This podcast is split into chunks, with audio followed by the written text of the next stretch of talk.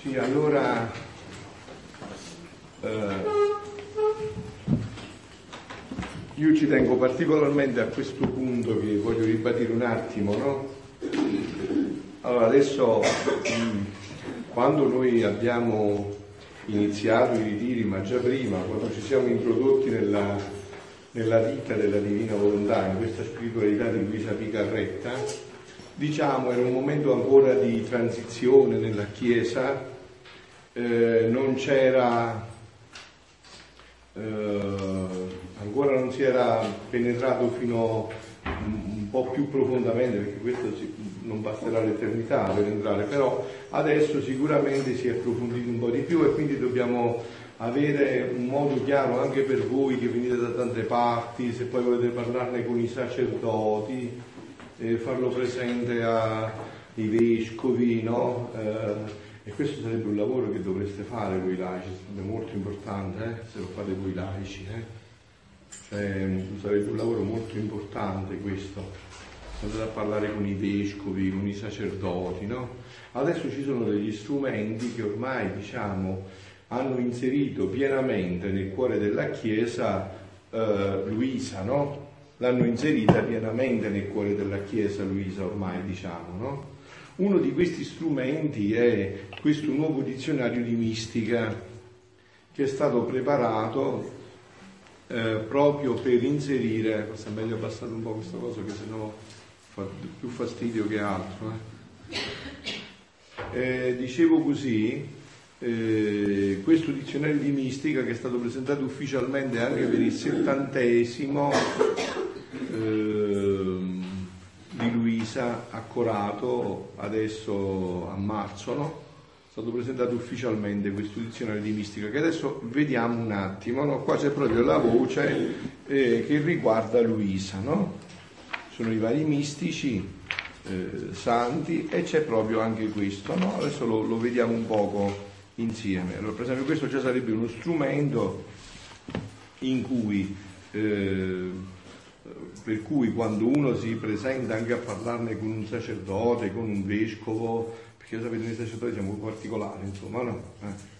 Quindi un sacerdote, un vescovo, adesso c'è un'ufficialità di strumenti, ci sono questi due strumenti diciamo ufficiali che l'associazione di Corato, a cui fa capo la causa di beatificazione di Luisa, ha ehm, pubblicizzato ormai pubblicamente. No? Uno è il sole della mia volontà, scritta da Maria Rosaria del Genio, che anche questo, è una delle curatrici di questo, quindi questo è ufficiale, e anche questo dizionario di mistica. Io già qualche volta ho fatto dei ritiri, ho accennato a qualcosa che riguarda il libro, dei punti, no? Adesso vorrei un attimo vedere con voi eh, questa voce di Luisa Picarretta, però Prima di introdurmi in questo vorrei riprendere un attimo quello che eh, vi ho detto ieri nella, diciamo, nel breve accenno telefonico che abbiamo fatto insieme. No? Eh, mi date un libro anche della Regina Madre. Eh, quello che abbiamo detto anche insieme ieri, praticamente, eh, allora, innanzitutto bisogna capire e presentare bene come Luisa, e questo lo stiamo facendo da anni, anche Corato, tutti gli altri, io devo essere sincero, quindi sono sincero, si sono accodati a me perché io sono sempre partito così.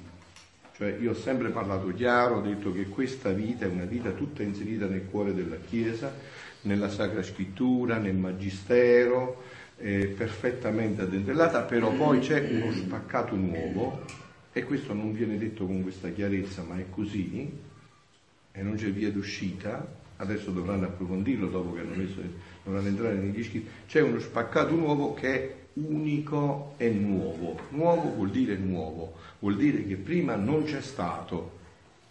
Quindi su questo punto, se no non presentate niente di, di chiaro così, cioè, non, non, cioè su questo punto bisogna essere estremamente chiari. Infatti vi ho detto tante volte, abbiamo accennato tante volte che Gesù dice leggi quanti libri di santi vuoi quanti libri di dottrina vuoi fai quello che vuoi e dimmi dove mai ho parlato così e dimmi a chi mai ho fatto pregare così. Di fronte a una sfida come questa però non bisogna essere ipocriti. No, Papa Francesco ce l'ha tanto con l'ipocrisia, ha ragione, non bisogna essere ipocriti. Bisogna parlare con chiarezza, cioè di fronte a una situazione come questa non c'è via d'uscita, ci credi o non ci credi? E se non ci credi dimostrami che non è vero questo che dice Gesù. Hai sentito mai che Gesù ha parlato a qualcun altro così? Che ha fatto mai pregare così? E allora? Cioè fammelo vedere, no? se tu mi puoi opinare questo che ha detto Gesù, e me lo devi opinare quei fatti. Allora, che cosa è il, questo è il passaggio chiaro, no? Allora, che cosa fa Gesù con Luisa? Gli fa percorrere tutto il cammino della mistica classica fino all'esaurimento, al vertice.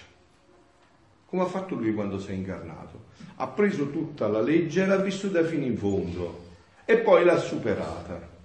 Okay? Quindi ha preso Luisa e gli ha fatto passare tutte le fasi. Voi no, sapete, fa- la, la, il cammino mistico si distingue in tre grandi fasi. I, della, i, i dottori della Chiesa, San Giovanni della Croce, Santa Teresa d'Avila, più esperti in questo, lo distinguono in tre grandi fasi che si chiamano così. La prima fase è la purificativa, la seconda l'illuminativa e la terza l'unitiva. No? Sono tre fasi che però non è che sono fatti a scompartimento stagno, non è che c'è la purificativa, poi finisce la purificativa e inizia l'illuminativa, finisce l'illuminativa e inizia la, la, l'unitiva, no? si intersecano anche a vicenda e questo è un cammino però che non è che è riservato a San Francesco, a Sant'Antonio e a San Pasquale, capito? È riservato a Laura, a Francesco, a Nicola, cioè un cammino del cristiano, se uno inizia a pregare sul serio, le vive queste fasi sì, quando voi mi dite a me, padre, ma che tentazioni, ma poi durante la... Ecco, questa è la fase purificativa, dentro Dio ti sta venendo a purificare. Voi, eh, non so, voi moderni se lo fate più, no, ma al mio paese facevano i maroli, bottiglie, no? Eh, le bottiglie eh, dei pomodori, se tu lasciavi dentro un po' di sporco, mandavi in acido. Allora, quello sporco però non lo potevi pulire battendo solo la bottiglia, c'è bisogno di quello strumento particolare. Eh. Allora, la, queste fasi si distinguono anche in attive e passive. Attive per esempio io mi industrio, faccio qualche rinuncia, il digiuno, prego un po' di più, ma poi a un certo punto, se Dio ci vuole far entrare più profondamente, viene Lui dentro. E quindi mette la notte oscura, non lo sento più. Queste sono tutte fasi che chi ha pregato sul serio rivive non lo sento più, ma che aridità, ma dov'è Dio? Ma forse non mi vuole, ma mi ha lasciato, ma perché? Ma forse ho fatto qualche peccato grave, ma che cosa... E, appunto, e questo è il cammino classico che hanno fatto anche i grandi mistici, no? Che Luisa però addirittura ce l'ha per tutta la vita. Vi ricordate quel fatto che Gesù si, la priva di lui? È una continua purificazione. Per lei, insomma, lei che ci toglievi, non so, i soldi, le case, oppure altre cose, ormai lei era mille anni luce lontano da questo, non è come la purificazione nostra, lei ormai è una sola cosa che la poteva distruggere. Gesù che non c'era presente ogni giorno, ogni momento, no? E quindi, allora, quindi Luisa tutte queste fasi le ha attraversate tutte. Uh, queste fasi, vi ho detto, c'è la fase purificativa, si distingue in attiva e passiva, in, eh, in, come vi ho fatto un esempio, accennato un esempio, poi c'è la fase illuminativa in cui tu inizi, per esempio, a non avere più bisogno, non, non riesci neanche a leggere, vuoi soltanto magari dire il rosario e stare nel silenzio davanti a Gesù, no? Inizia una preghiera più, più forte, più seria, più contemplativa, no? Di cui io San Luca di me, no, stai facendo una preghiera più interiore, in cui tu hai bisogno di silenzio, di raccoglimento, in cui ti dà fastidio anche il parlare nella preghiera, in cui la mente entra in una dimensione, un altro aspetto. Sono tutte fasi che se voi pregate sul serio le attraverserete veramente, no? Non è che sono cose straordinarie. Perciò anche poi nella direzione spirituale dei colloqui, se non capite questi passaggi, no? Perciò questo diventa anche una direzione spirituale, non sono cose straordinarie, sono cose di un cristiano, noi tutta la nostra vita è straordinaria, siamo cristiani, dobbiamo diventare un altro Gesù Cristo, quindi volete che non è tutta straordinaria la nostra vita.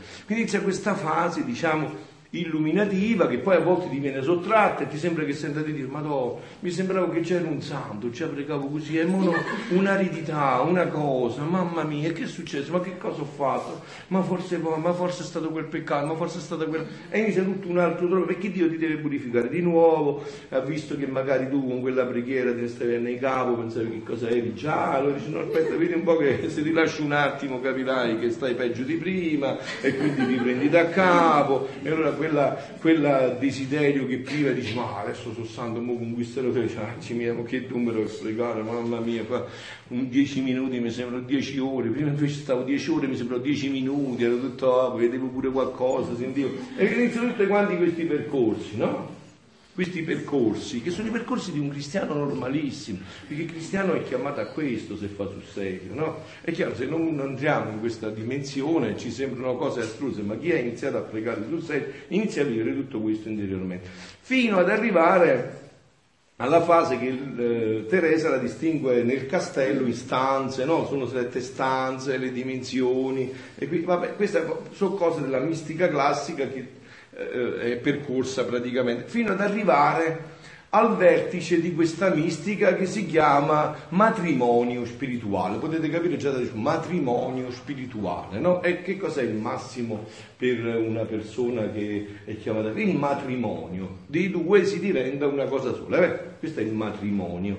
Nella mistica c'è il matrimonio spirituale, cioè l'anima diventa una cosa sola con Gesù. Questo era il massimo di quello che si è conosciuto nella mistica. Eh? Questa era un'unione mistica. Poi Gesù invece parlerà a Luisa di un'unione reale, non più mistica. E questo non si conosceva. Oh, però, mo lasciamo perdere questi aspetti mistici specifici, no? Però poi che cosa avviene? Questo è tutto il percorso mistico, ma a Luisa è stata detta qualcosa che non è stato detto mai a nessuno e che non viene abbastanza sottolineato. Ed è questo. Gesù ha detto a Luisa, guarda che io ti vengo a rivelare il decreto che ho ab eterno, che deve venire il regno della divina volontà sulla terra. Questo non è stato mai detto. E neanche adesso c'è il coraggio di dirlo, perché fa paura. E no, ma questo sta scritto qua dentro, quindi noi lo dobbiamo prendere in esame. Cioè dovranno dirci come stanno le cose, i teologi, io non so, non so, io sto presentando, io ci credo e lo presento fino in fondo. Poi sarà competenza di sarà competenza entrare dentro certe dinamiche, però questo è chiaro. Cioè qua c'è un concetto chiarissimo che deve venire il regno di Dio sulla terra, il regno della divina volontà sulla terra, e che questo che cosa comporterà? Che l'uomo deve ritornare all'origine così come era stato creato. E anche questo, come era stato creato l'uomo prima del peccato originale, ma chi lo sa? Chi ce lo poteva dire? Com'era l'uomo prima del peccato originale? Cioè come viveva l'uomo prima di quelle che poi vi ripeto, dovete, noi dobbiamo insieme riflettere continuamente su ma che disastro è stato questo peccato originale che si cerca di minimalizzare. No, no, è stato un disastro enorme. Noi abbiamo paura della bomba atomica, la bomba idrogeno, la bomba biologica. Ma che, che bomba è stata questa che ha distrutto tutto? Tanto che per riparare a questo disastro è dovuto venire Dio. Allora, quindi, che, e come si viveva quindi prima di questo disastro? Come era l'uomo. Non solo, quindi allora eh, i due punti, no? Luisa ha fatto tutta la mistica, se l'andate a vedere negli scritti c'è chiaro tutto questo, Gesù glielo dice proprio, ti ha fatto esaurire tutta la santità umana, arrivare al vertice per quello che cui io volevo che servisse la mia redenzione e poi però ti ho fatto fare il passaggio ti ho parlato di questo decreto eterno della mia volontà che il regno di Dio deve venire sulla terra, quindi secondo punto, il regno di Dio deve venire sulla terra e l'uomo mi deve ritornare così come era stato creato. Terzo punto, ancora più avanti, ma nel ritornarmi come mi era stato creato, mi ritorna con la stessa bellezza di come mi era stato creato? No, ancora più bello. Perché mentre Nel crearlo i miei meriti erano in potenza, non avrei mai dovuto versare il mio sangue perché l'uomo avrebbe potuto non peccare e Gesù si sarebbe fatto lo stesso uomo, lo dice anche in questi scritti, questa già era una tesi francescana ma viene confermata pienamente in questi scritti, si sarebbe fatto uomo lo stesso ma sarebbe venuto glorioso, non certo a morire in croce, non certo a dare il suo sangue, no? Quindi adesso avendo dato il suo sangue, in atto realmente e realmente in atto anche in questo momento, mentre io chiudo gli occhi e sto vivendo la passione di Gesù, in questo momento io vivo tutto quello che è successo, attualmente, realmente. E quindi avendo fatto questo l'uomo gli deve ritornare in quello splendore in cui stato creato, anzi superiore. Questo, diciamo, già si è tutto realizzato nell'uomo.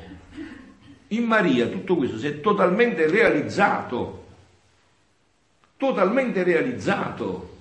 E anche qua, vedete, quando uno approfondisce questo da questo punto di vista, ma scusate, ditemi voi, ma allora che, che cosa, che problema vi fa a voi che la Madonna, a me non mi interessa, viene a Meggiugori, viene a Pesche, viene a Castelpedroso, ma che problema vi fa a voi che la Madonna viene per 40 anni, 70 anni, 80 anni?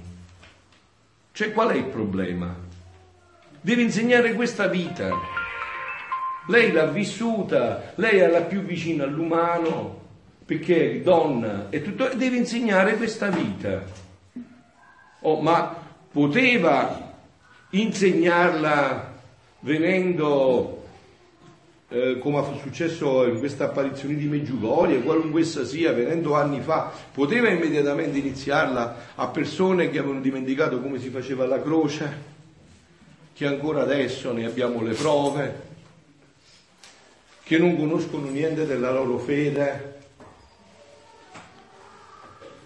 Perché anche questo concetto, no? Questo concetto che a voi adesso sembra normale, perché sta, seguite me da un sacco di tempo, no? Quindi ma non è che se ne parla di queste cose. Cioè, chi è che dice che l'uomo deve diventare Dio? Eppure questo invece era la predicazione dei padri della Chiesa. Questa era la predicazione dei padri della Chiesa. Se nelle nostre parrocchie iniziassimo a dire questo con audacia, che l'uomo deve diventare Dio, deve divinizzarsi, questa è la vocazione del cristiano, divinizzarsi. Il battesimo ci dà questo. Allora è chiaro che se noi non riprendiamo in mano questa chiarezza, no? La Madonna poteva parlare di queste cose? Eh no, perché è come vi ho detto, è come se uno volesse insegnare a un bambino della prima elementare le teorie del master dopo l'universitario, ma insomma, cioè, vuoi insegnargli a questo bambino le, le, le, vocali, le consonanti, come si scrive, e, e appunto, e si è dovuto riprendere da questo. Si è dovuto riprendere da questo. Allora, se le cose eh, sono così, stanno così, è tutto semplice, no? Non è semplice, è semplicissimo. Io lo vedo di un'estrema semplicità. Allora, che cosa eh, c'ha, eh, in che cosa ci ha preparato la Sacra Scrittura e anche il Magistero della Chiesa e adesso diciamo a supporto di tanti secoli anche queste apparizioni? A questo, a rieducarci perché l'uomo possa ritornare rigenerato nello splendore in cui era stato creato.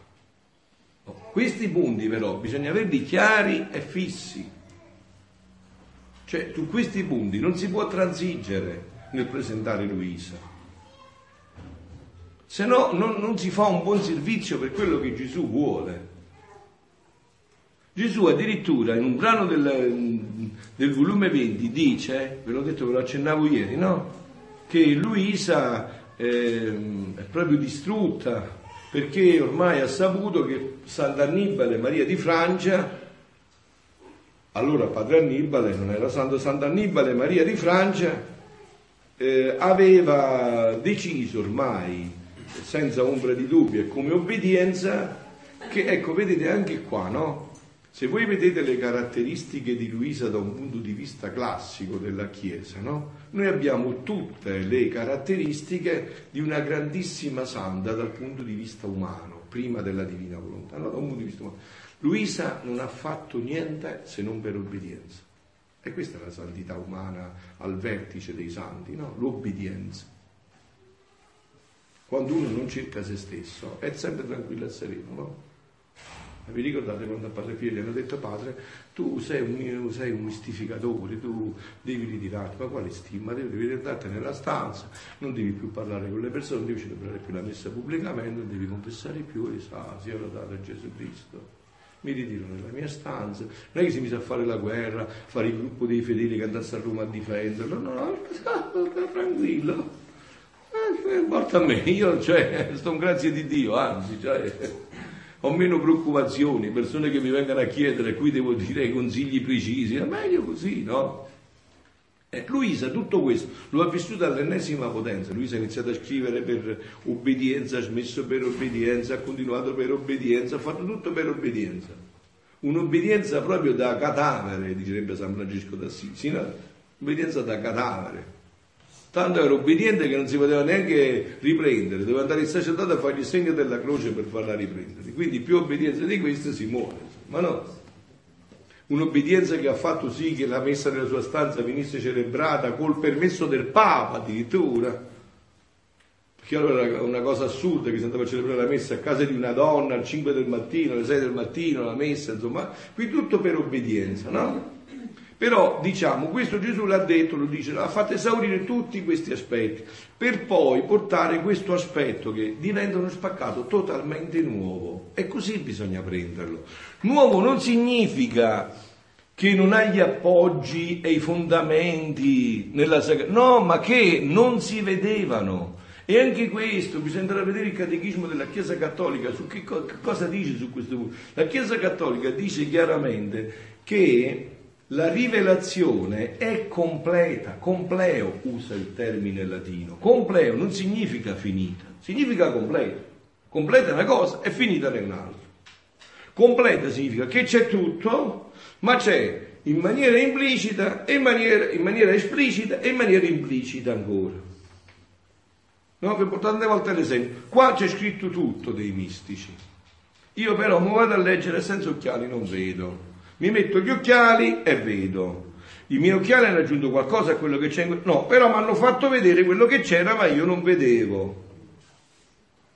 Quindi le, la rivelazione privata è un aiuto per andare a toccare degli aspetti che eh, mi fanno vedere quello che io nella Sacra Scrittura, nel Magistero, in tanti germi non penetravo. E in questo c'è questa rivelazione a Luisa che è un unicum. Questo lo lasciamo, io sono felicissimo. Oh, ah, quindi adesso diamo un po' le coordinate. Io sono felicissimo che venga approfondito questo. Adesso ci sono degli strumenti che bisogna prendere in considerazione per questo cammino. Allora, vi ho detto c'è questo libro Il Sole della Divina Volontà, vi ho detto ci sono, eh, c'è questo nuovo dizionario di mistica e poi questo deve essere chiarissimo per quanto riguarda i testi, che fino a poco fa bisogna fare tante, tante restrizioni mentali, tante cose per, per leggere. Adesso, se voi andate a cliccare editore Gamba, vedete che lui si presenta come, eh, eh, eh come si dice quello che, che, che stampa, no? Editore ufficiale degli scritti di Luisa Picarretta e ha pubblicato tutti i volumi. Se le cose non fossero così, avrebbero dovuto attaccare lui, no? Quindi, cioè, non so se mi spiego, disse Tovagliolo, no? Se le cose non sono così, eh, allora... Cioè, quindi adesso, anche se un sacerdote, qualcuno dice, eh, ma dove stanno questi cosi? Dove... Eh, c'è tutto. C'è un dizionario di mistica, c'è un libro ufficiale, e ci sono questi testi. E ci sono questi testi. Tutti i volumi, compreso il libro della Regina Madre, compreso le ore della Passione, con una caratteristica limpidissima, editore ufficiale degli scritti di Luisa Picarretta. Quindi se questo non è così, eh, chi, ha, chi ha il dovere di farlo, guai a lui se non lo ha fatto. Quindi, visto che non è stato fatto, vuol dire che non c'è nessuno che può farlo. Eh, non so se mi spiego, no? Se io dico qua le sue, ho io il diritto di questa casa, Se le suore mi dicono è vero, è così, allora le caccio fuori e tutta la storia, è vero. Se ho il diritto di questa casa, se no dicono no, vai fuori perché se noi chiamiamo l'avvocato perché non hai diritto di questa casa. Questa l'abbiamo fatta noi, abbiamo i documenti per dimostrarti che non è tua. Quindi le cose sono chiare e devono essere chiare adesso. Ma lasciate perdere me che sono stato, diciamo, un battitore libero in una scoperta, però eh, si è trovato il fatto, quindi lasciamo fare a Dio, insomma, no? Adesso però le cose sono chiare, no? E non voglio sentire più parlare di queste cose, eh? Sono chiare. Ve lo ripeto allora, vi ribadisco, eh? Allora, questi testi sono ufficiali le, i testi dei volumi, le, l'editore Gamba, andate nel suo sito, c'è un sito, c'è tutto, sta scritto editore ufficiale degli scritti di Luisa Picarretta, a parte che l'aveva anche eh, già pubblicati tutti, quello di Udine, la come si chiama, il segno, però lui qua si presenta proprio come editore ufficiale degli scritti di Luisa Picarretta. Se non è così qualcuno dica qualcosa a gamba, insomma, no? Gli, taglio, gli, targa, gli tagli qualcuno le gambe, eh, ma visto che non glielo potete tagliare, vuol dire che, che è uno in gamba. visto che non potete tagliare le gambe, vuol dire che è uno in gamba. Ha dei titoli da far valere per dire questo. Oh, e quindi, uè, però non vi voglio sentire parlare più voi di queste cose, eh? Cioè, quelle cose sono chiarissime. Se avete dire qualcosa, parlate adesso non parlate più. Cioè, se non vi è chiaro, me lo ripetite, io ve lo ripeto. Questa adesso è ufficiale, quindi dovunque andiate voi potete, potete parlare in ufficialità. Questi sono i testi, questo è il dizionario, qua c'è il libro, qua c'è tutto.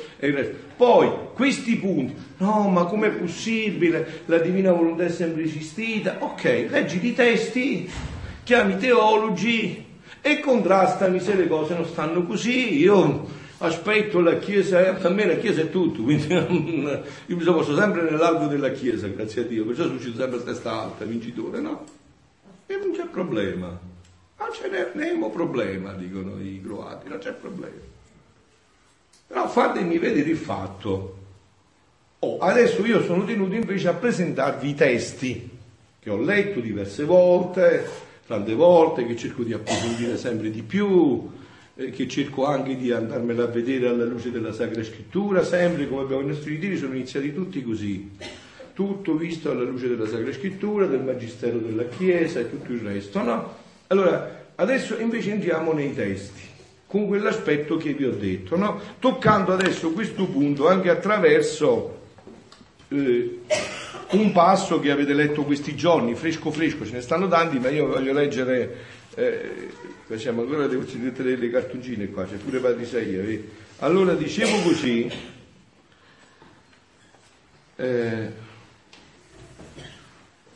figlia del mio cuore, sto parlando del quarto giorno che avete fatto tutti, tutti avete sicuramente stato usando per il mese di maggio la Vergine Maria nel regno della divina volontà. Figlia del mio cuore, prestami attenzione, è il mio cuore di madre che vuole sfogarsi con la figlia sua voglio dirti i miei segreti che finora non sono stati rivelati a nessuno. È italiano questo? Oh. Se non sono stati rivelati a nessuno, che cosa significa? Eh, a nessuno. Quindi non c'è uno. Non sono stati rivelati a nessuno. Perché non era suonata ancora l'ora di Dio,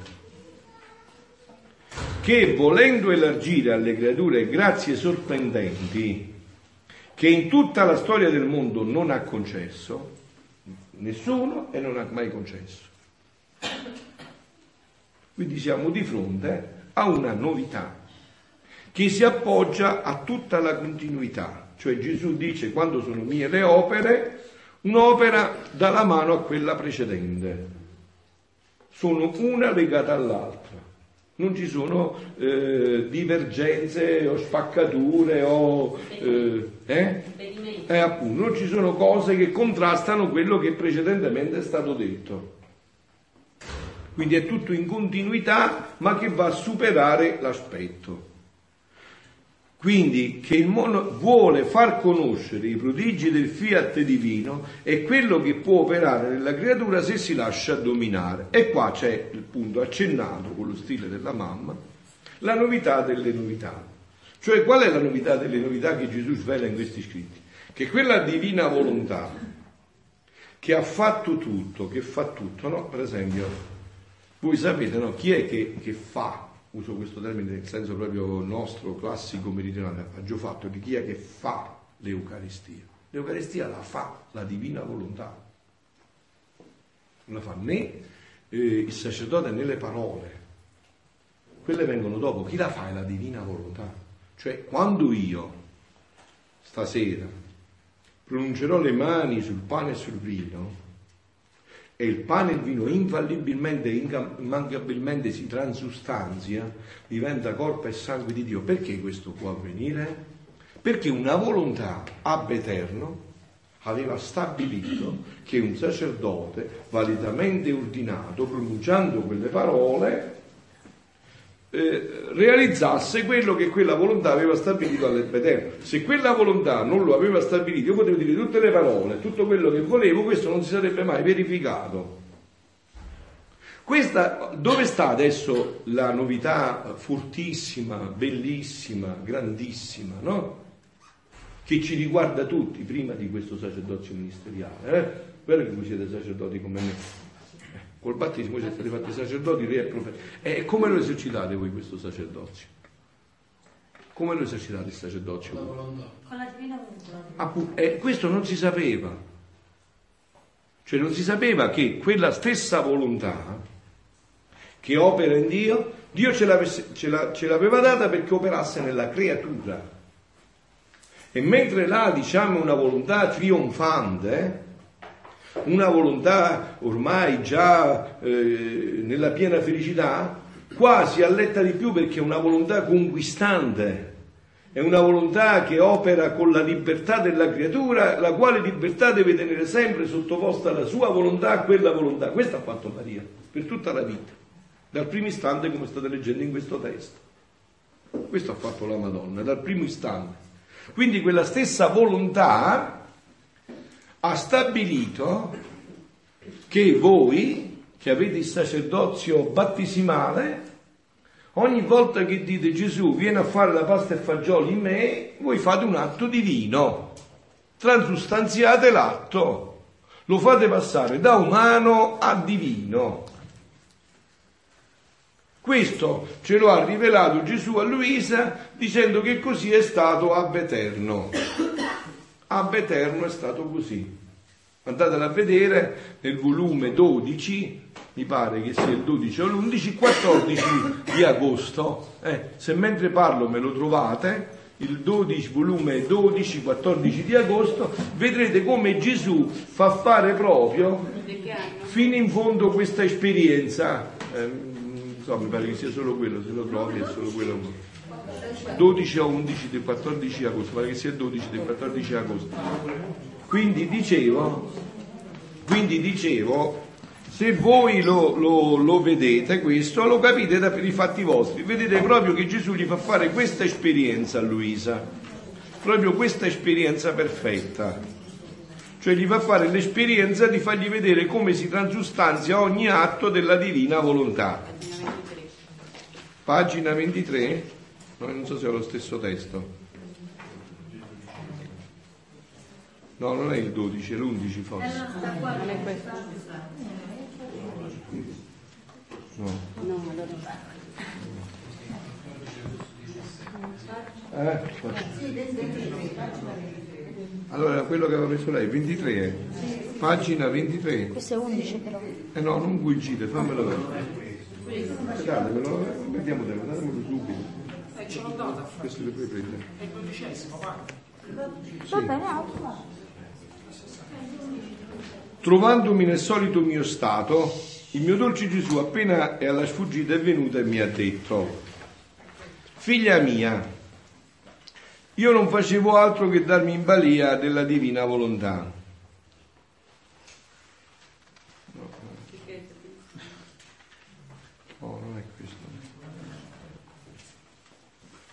Allora 11. parte. Dammelo pure 11. È 11.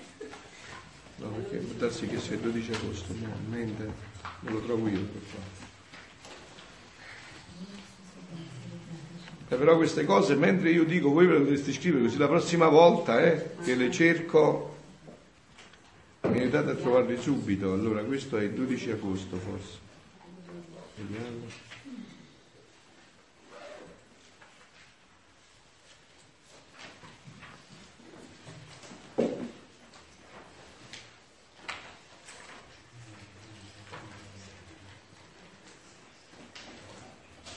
Se vuoi che faccia, facciamo insieme. Bravo. Quello lì. Allora è, è 14 agosto 17, Ah, ecco, volume 12. appunto. Eccolo qua. Ma ce fatta? padre, pagina 27. O 12. Terza, terza Appunto, perciò, perché là c'è scritto in 5 anni. Sì, ok. Prendi. Scusa. Allora, trovandomi nel solito mio stato, il mio dolce Gesù, appena la sfuggita è venuta e mi ha detto, figlia mia, è sempre quello mi avete dato. Sì, però sta, sta dopo. Pagina 26.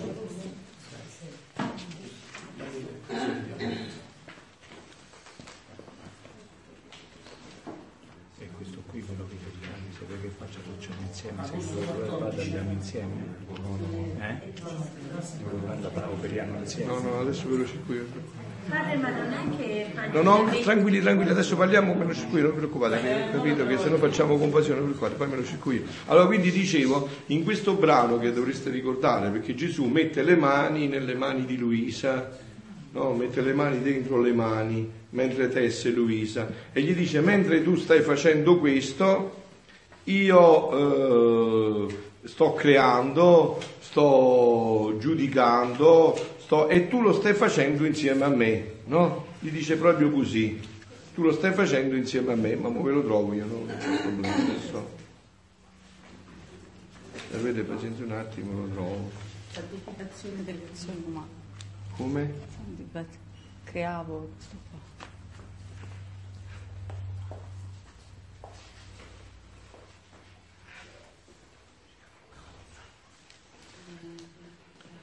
Va bene, allora quindi poi lo troveremo, trovo io, non preoccupate che ho capito che, che devo ripetere con voi le cose molte volte perché ho visto che non ricordate proprio questo brano che pure è importantissimo. Eh?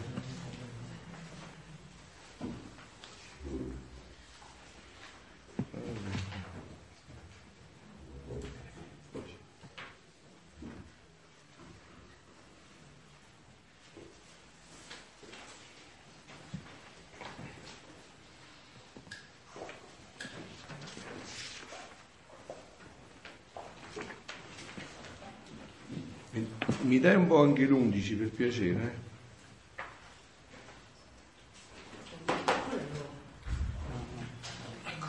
Mi dai anche un po' il volume 11 per piacere? Adesso mi sono messo in testa che lo devo trovare. eh, trovare.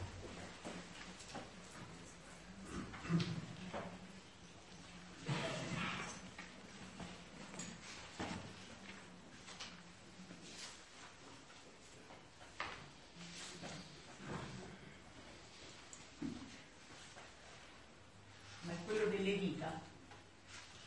Non lo dico. Allora è Gesù, le mie dita stanno nelle tue e lavorano. Figlia mia, quando lo stavo sulla terra... Che giorno è questo? È il 14 agosto 1912, eh, volume 11. Ah, appunto, volume 11. Appunto, perché quello è, quello è stato scritto nel giro di 5 anni, quindi ci stanno diversi agosti, no? Dovevate trovarlo dentro. Questo qua è, sì. Questo qua è, sì. Dove sta scritto questo? Questo delle mani. Le mani. Ecco allora, eh,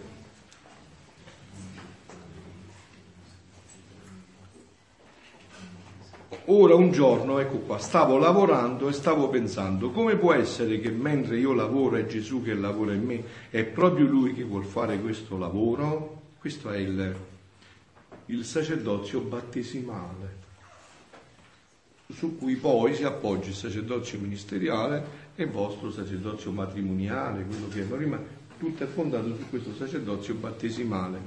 È Gesù.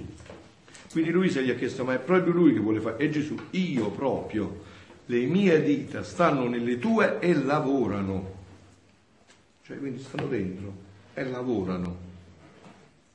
Figlia, quindi voi capite questo che significa, no? Poi lo potreste vedere anche da questo ultimo, questo volume che capite questo che significa nella, nella vostra vita.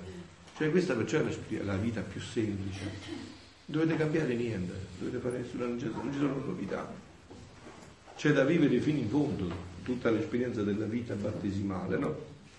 Quindi dice, eh, le mie dita stanno nelle tue e lavorano, figlia mia, quando io stavo sulla terra, le mie mani non si abbassavano a lavorare il legno, a ribattere i chiodi, ad aiutare nei lavori fabrili mio padre putativo Giuseppe? E mentre ciò facevo con quelle medesime mani, con quelle dita, creavo le anime e richiamavo altre anime all'altra vita, divinizzavo tutte le azioni umane, divinizzavo tutte le azioni umane. Quindi tutte le tue azioni sono state già divinizzate, tu non devi fare niente, che prenderlo, farle tue e presentarle così. E non c'è niente di più facile di questo, no? Cioè, questa è tutta la vita ordinaria che diventa tutta non straordinaria, ma divina. Questo è un po' quando in un brano dice, no? Sì. Quando Dio pronunciò il fiat. Alza la voce che ti sento Quando Dio pronunciò il fiat nella creazione, no? Il fiat formò l'eco divino e l'eco divino tirò con sé tutte le qualità divine, no? Anche nell'ostia, quando il, il sacerdote transustanzia il pane e il vino, il fiat forma l'eco. Quindi in quest'ostia si forma il corpo, sangue, anima Mhm. e divinità. Nella creazione dell'uomo, lo stesso Dio fo- formò eh, l'eco e quindi quest'eco eh, rifletteva nell'uomo e l'uomo con tutte le sue azioni tirava con sé tutte le qualità divine. Quando Adamo, Adamo peccò, perse l'eco divino. no? Ora, con eh, il regno della divinità, l'uomo ritorna, nuovo, ritornerà nell'uomo l'eco divino e questo qua sono gli atti nella creatura che fanno ritornare l'eco divino. Questo che dice Domenico adesso no, dimostra quello che vi ho detto altre volte anche, che questi testi di Luisa, eh, mi pare che l'hanno accennato adesso parlando di questo dizionario, no? hanno tutta questa, anche questo splendore tomista dentro, proprio di San Tommaso, no? perché lei era una terziaria domenicana, non per niente, no? ha un po' la dinamica del Vangelo di Giovanni. no? Quello che ha detto Domenico è un allargamento di questo punto. no? Come Gesù nel Vangelo dice, eh, quando inizia il Vangelo di Giovanni, in principio era il Verbo, punto. Il Verbo era Dio, lo riprende. Il Verbo era presso Dio, lo ampliano lo- a cerchi, si chiama cerchi concentrici. Ecco, allora sentite, quindi dice, e mentre ciò facevo, con quelle medesime mani, con quelle dita, creavo le anime e richiamavo altre anime all'altra vita, divinizzavo tutte le azioni umane, le santificavo dando a ciascuno un merito divino. Quindi io praticamente tutto quello che sto facendo è già stato tutto divinizzato, è già tutto un merito divino. Basta che io entro in questo, che non lascio la mia volontà a fare quello che vuole lei, ma entro in questo e non devo fare altro. Non è che c'è altro da fare. Devo entrare in questo. Devo credere ad entrare in questo. Nei movimenti delle mie dita chiamavo in rassegna tutti i movimenti delle dita tue e degli altri. Quindi non sta parlando solo lui, sta parlando pure a te, a me, a lei, a tutti, tue e degli altri. E se vedevo che li facevano per me e perché io le volevo fare ecco il passaggio, sentite. E se vedevo che li facevano per me e perché io le volevo fare loro, no per vanagloria, no per farmi vedere, no per i miei tornaconti, no per il mio compiacimento, se li facevano per me, per Gesù, e eh, per me, eh, se, se le facevano per me è perché io le volevo fare loro, solo per me, ma perché io le volevo fare loro, io continuavo la vita di Nazareth in loro e mi sentivo come rinfrancato da parte loro per i sacrifici e le umiliazioni della mia vita nascosta, dando loro il merito della mia stessa vita. Figlia mia, la vita nascosta che fece a Nazareth non viene calcolata dagli uomini. E anche qua, vedete, perché, tra virgolette, no? Non affascina, perché se affascinasse, insomma, beh, non, anche perché non si conosce, ma perché non affascina questa santità? Questa santità non lascia niente all'umano. Qua ci sta da schiattare in corpo, non ci sono dimensioni umane ci sono gratificazioni per Dio, capito? Non ci sono gratificazioni per Dio. E poi richiede un cammino esclusivo di fede. Veramente chi vive nella divina volontà si sentirà dire, beato te che appunto, che non hai veduto però hai creduto, no? Mi si Tommaso Tommaso perché hai visto creduto, ma beati coloro che pur non avendo visto crederanno cioè entrare in questa dinamica. Qua è la divina volontà lo porta all'ennesima potenza questo. La mia stessa figlia mia, la vita nascosta che feci in Nazareth non viene calcolata dagli uomini, mentre non poteva far loro più bene di quella dopo la passione. Perché abbassandomi io a tutti quegli atti piccoli e bassi, a quegli atti che gli uomini vivono alla giornata, ecco il sacerdozio battesimale, semplice che vivono la giornata. Come? Dice anche come. Mangiare, lo mette per primo, dormire, bere, lavorare, accendere il fuoco, spazzare, eccetera. Cioè, poi mettete tutto quello che volete, no? Eccetera.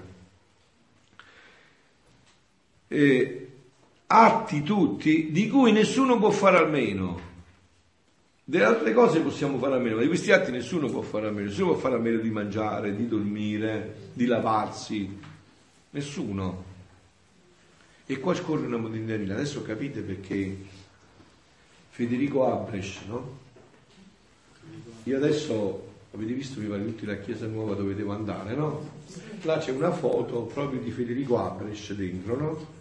Che ha fatto, ha fatto un quadrettino perché lui eh, ha messo la foto di San Bio, già che lui era fotografo e stava attorno all'altare, quando cadevano i pezzettini dalle stimmate dalle mani no? a, a, a, padre, lui li raccoglieva e li metteva dentro. No? Eh. Allora, Federico Abresch, che poi ha avuto la grazia di superare tutto questo conoscendo la divina volontà, sapete che aveva fatto?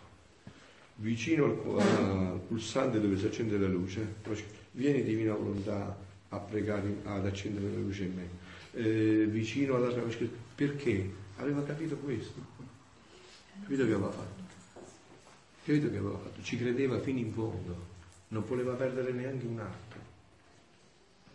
Avete capito? È tremendo questo fatto, avete capito? Cioè lui ci credeva fino in fondo. Diceva, se io dico a Gesù, Gesù vieni tu ad accendere la luce in me, io ho fatto un atto divino. Quindi eterno, immenso, infinito, onnipotente, onnipotente, che raggiunge tutto. Ma noi, questo ci sfugge, sapete perché? Perché noi siamo attratti, è così, noi gli uomini siamo così, noi siamo attratti dalle cose eccezionali, miracoli, le cose eclatanti, quelle che noi ci, ci, ci. Visto, no? Vedete, mo, stasera io dirò, voi ci siete voi, no? stasera dirò la stessa messa di, di ieri sera, oppure lunedì, ma ci sarà metà gente di quella, perché? È perché c'è sempre sempre qualcosa che attrae l'umano. Per urla, quindi io sento, quindi io vedo, poi chissà che magari vedo qualcosa contro il muro. Cioè c'è sempre l'umano, c'è sempre l'attrazione umana. Mi hanno detto quel tipo di olio, quella cosa, l'umano, l'umano, l'umano che sempre, quando non vuole morire, va sempre a prendere qualcosa. Difficile che vuole morire, no? Deve andarsi a prendere sempre qualcosa che lo gratifica, ma pure poco poco, basta che lo gratifica un poco, no? Vedete anche adesso tante discussioni, eh, la messa, ma se io dico la messa con le spalle girate, col fulto davanti, col coso di qua, con quello di là, una ricerca dell'umano, l'umano, l'umano che cerca sempre di gratificare. L'umano, oggi mio. l'umano che attrae sempre, eh, lo so, perciò, perciò mi costa il sacrificio fare il sacerdote, perché lo so su di me e lo vedo sui fedeli, no? L'umano, l'umano che sempre attrae, che sempre vuole portare, che sempre vuole qualcosa, hai capito? Invece Abresh che aveva tutto, aveva superato questa dinamica e diceva facci mia, io devo scrivere al pulsante della luce, mentre mi vado a fare il caffè al mattino vicino alla caffettiera, vieni tu a fare il caffè in me, poi vicino alla tazzina vieni tu a berlo in me, perché credeva in questo, e no, ma questo è direttamente proporzionale al credere, capito? Cioè se io credo che ogni mio atto è divino e quindi finisce questa schizofrenia anche tra il naturale e lo spirituale. Cioè, capito? E quindi, e quindi non era una, una, esagerazione, non era una cosa che non si può fare. Cioè la parola di Dio è stupenda. No? Non è un'esagerazione di dire pregate sempre senza stancarvi. Certo, perché pure la notte, mentre mi vado a dormire, dico Gesù, vieni tu a dormire in me, poi se il naso otturato, vieni tu a russare in me, io sto facendo un atto divino, capito? Eppure mentre sto sognando, e mentre sto sognando, mentre sto dormendo, io sto facendo un atto divino. Ma non è così, figlioli, però vedete, questo dico prima di tutto per me, quindi non è che ho bisogno di testa, ma noi non è così, non siamo attratti da queste cose appena c'è qualcosa che, tra virgolette, si può chiamare un po' straordinario, ci porta subito fuori da tutto questo. Ci spaventa. Sì. In questo contesto della consapevolezza degli atti che passano da umano a divino sul plato del battesimo, mm-hmm. Gesù ci dice negli scritti che ogni atto non vissuto in questo senso è un atto abortivo. Appunto. È Ed è un aborto divino, non è manco un aborto umano. Quindi capite se noi entrassimo, che io lo vedo, no? Lo vedo su di me, quindi non è che sto parlando veramente, sto parlando su di me, cioè lo vedo, no? Appunto. Come? E non facendo un atto divino, io abortisco, non lo faccio quell'atto, quindi è un aborto, no? Cioè è come se io aborti, faccio l'aborto di un bambino non facendo venire la vita, no? E questo è anche il punto, Nella consapevolezza. Eh? È anche certo. il punto che ci sta nell'anima umana, nell'anima di Dio, nel... ciò di il purgatorio. Eh, per, riparare, eh, sì. riparare, questi atti che eh, sì. non vissuti questo è il purgatorio sì però adesso aspettate un attimo che poi le domande le abbiamo dopo eh, sì. e poi adesso però entriamo poi dopo entriamo in queste cose allora quindi dicevo così la consapevolezza di questo porta poi le conseguenze. No? Più si prende consapevolezza di questo, più diventa una conseguenza e non diventa, come dire, tra virgolette, un fanatismo il fatto di no, è perché io so la mia fragilità, so che ho bisogno di qualcosa che mi ricordi quello, ecco che cosa era l'intento di Federico Abrecht. Conoscendo la mia fragilità, e sapendo invece che cosa io eh, mi privo di un atto divino, perché poi voi sapete, no, con gli atti divini, più io atti divini faccio, più mi circondo di luce, più mi circondo di luce. E quindi mi avvolgo di luce, questa luce penetra tutto il mio essere, no? Ecco perché c'è bisogno, urgentissimo, fare questi ritiri, non è questo ripeterci le cose, questo rinvigorirci, questo rianimarci, serve a tutto questo. No? Quindi sentiamolo adesso di nuovo quello che diceva da questo punto di vista continuato. Perché abbassandomi a tutti quegli piccoli, a quegli atti piccoli e bassi, a quegli atti che gli uomini vivono nella giornata, come mangiare, dormire, bere, lavorare, accendere il fuoco, spazzare, eccetera, atti tutti di cui nessuno può fare a meno, vedete che bellezza è questa, no? Immaginatevi voi nelle nostre chiese dire questo al momento del battesimo. Che cos'è il battesimo? Cioè la possibilità di divinizzare tutti i tuoi atti di rendere tutto divino, una vita completamente divina. E vedete, questo qua è quello che qui ha vissuto la Madonna. Così si è fatta santa. E questa è la santità mariana. La Madonna non c'è. Voi mi sapete, lasciamo perdere altre cose, no? Ma prendiamo i Vangeli così come ha preso. Voi mi sapete indicare un atto straordinario della Madonna nel Vangelo, ma neanche un po' di vino, acqua fatta tramutare in vino. È tutto nell'ordinario cioè passate tutto ad accendere il fuoco, a spazzare, perciò Gesù lo nomina, perché sta guardando sua mamma. Io sono convinto che mentre Gesù parla questo, guarda sua mamma. Sta dicendo ecco mia mamma, ecco mia mamma. Lei mi ha detto fate tutto quello che lui vi dirà, io vi dico fate tutto quello che lei ha fatto. fate tutto quello che lei ha fatto. Quindi dice, ma non è finita ancora perché continua, io facevo scorrere nelle loro mani una monetina divina e di prezzo incalcolabile, questa è la monetina che noi abbiamo. Mentre adesso vado di là e ho un cibo che mi piace e lo sto mangiando, dico Gesù, io devo mangiare me, gustatelo tu in me, io sto facendo scorrere questo, una monetina divina di prezzo incalcolabile. Guardate, qua è proprio necessaria una conversione, perché noi non siamo stati educati così, avete capito? Cioè noi anche nella vita spirituale abbiamo delle scissioni, pensiamo che un'azione sia più grande dell'altra.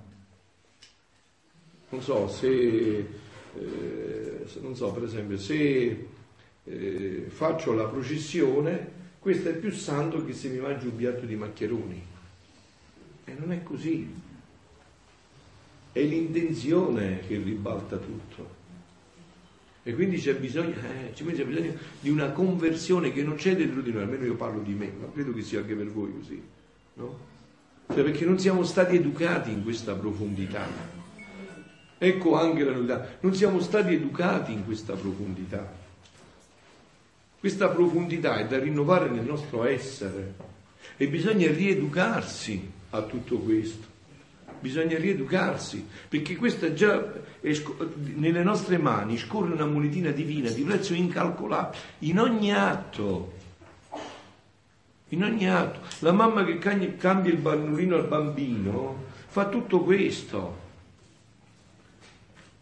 Cioè c'è tutto questo, sicché se la passione gli ridense, la vita nascosta corredava ogni azione umana, anche la più indifferente, anche il respiro, il battito di ciglio di cui tu non te ne accorgi, indifferente, ma avendo fatto questa opzione di fondo, perché poi vedete in questo si cresce, no? perché diciamo c'è un'opzione di fondo in cui uno la va sempre a rinvigorire se, ci, se veramente, Signore mio questo, voglio fare questo, desidero, voglio soltanto questo, ho capito che tutto è inganno, tutto è fumo, voglio veramente vivere in questa profondità che tu mi indichi, no?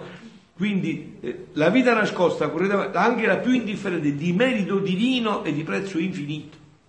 Cioè il battito di un ciglio diventa merito divino e prezzo infinito. Eh no, eh, carissimi, qua dobbiamo rivedere la nostra vita, capite? Cioè no, non c'è, non, non si può scherzare. E questo lo puoi fare, vedete, ma questo perché lo posso fare? Perché lui l'ha fatto per me quel battito di ciglio. E anche qua, vedete, se noi abbiamo questo concetto chiaro di Dio, cioè che io a volte sono costretto, perché sento tante cose proprio che, che, che, sanno, che sanno, di eretico, puzzano di eresia. Dio non sa, Dio sa tutto di tutti, non gli sfugge nulla di niente. E una volta sono costretto proprio perché, tra virgolette, mi arrabbio a usare proprio cose che, che, che rendono bene l'idea, no? E che uh, in maniera pesante dico Dio domani mattina si sveglia e tutti i 7 miliardi di uomini, guarda, sa tutto il numero dei capelli, tutto quello che hanno detto, tutto, tutto, tutto, tutto. tutto. E certo, se no che Dio è? C'è qualcosa che non c'è nel controllo di Dio? Madonna, è venuto il terremoto, Dio stava distratto. Sapeva che a quel posto c'era il terremoto stava ieri stamattina, oh, Madonna mi era distratto. Eh. Cioè, si era addormentato in quel momento, stava confuso.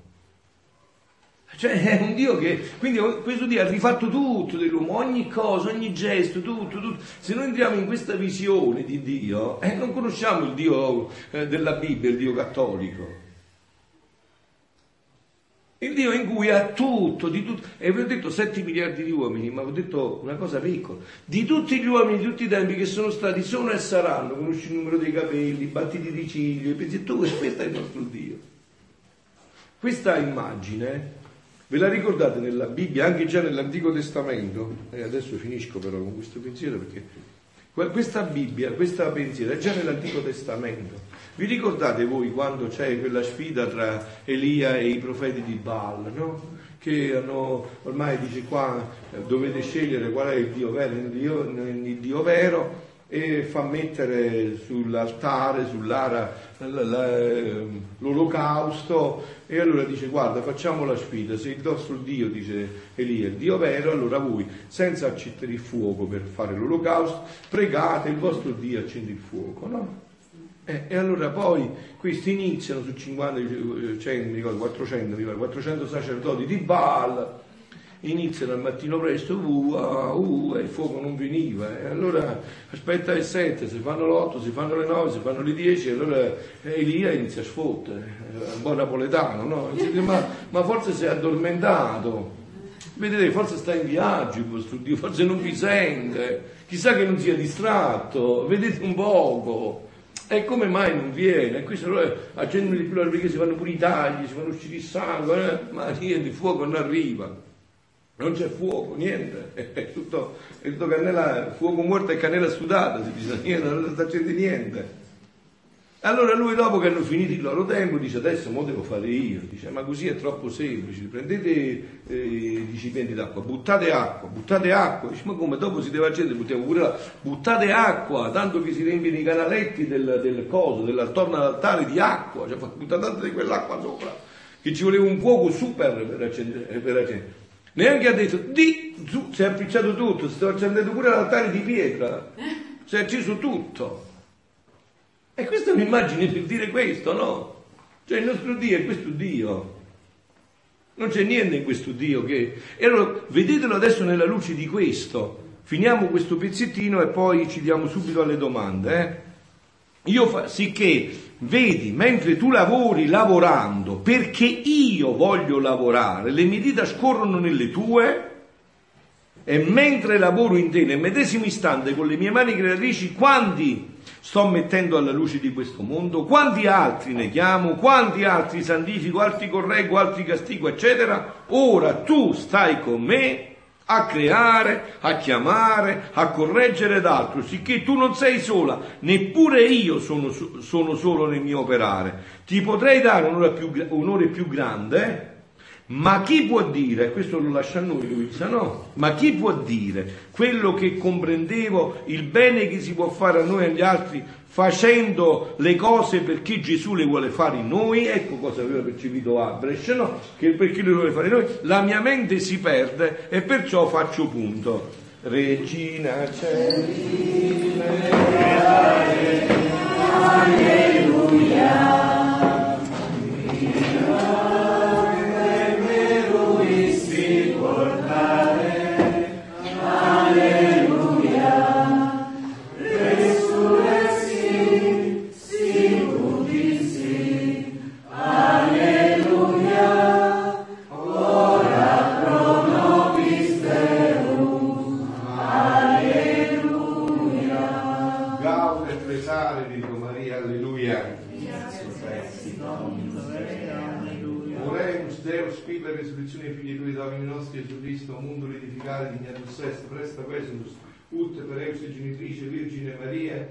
Capiamus per perpetuo capiamus gaudia vite per eundum Christum Domine nostrum. Amen. Gloria al Padre, al Figlio e allo Spirito Santo. Come era nel principio, ora e sempre, nei secoli dei secoli. Amen. Gloria al Padre, al Figlio e allo Spirito Santo. Come era nel principio,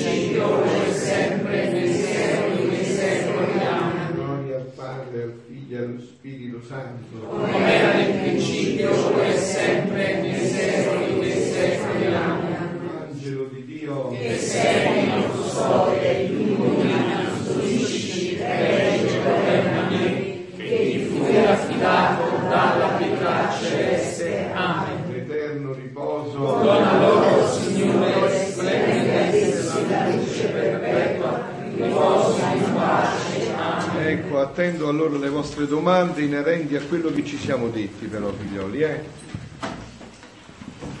Prego.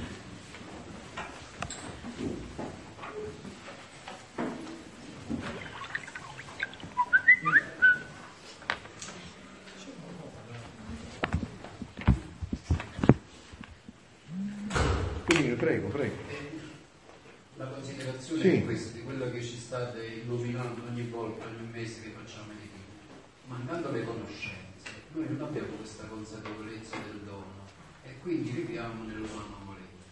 Ora, accrescendo le conoscenze, questo ci viene rivelato, come ci dirà la Vergine Maria, nei passaggi che ci avete detto ieri, cioè tutto quello che possiamo accogliere e se ci sono le conoscenze perché pur avendo l'annuncio, pur ascoltando, non ascoltiamo, perché mancano le conoscenze, mancano le basi, manca il germe della vita eterna che Gesù ci dona. Fondamentale questo che sta dicendo Tonino, per- proprio fondamentale, eh, perché questo dimostra quello che abbiamo detto, cioè perché diciamo è una novità, appunto rifacendosi su questo, no?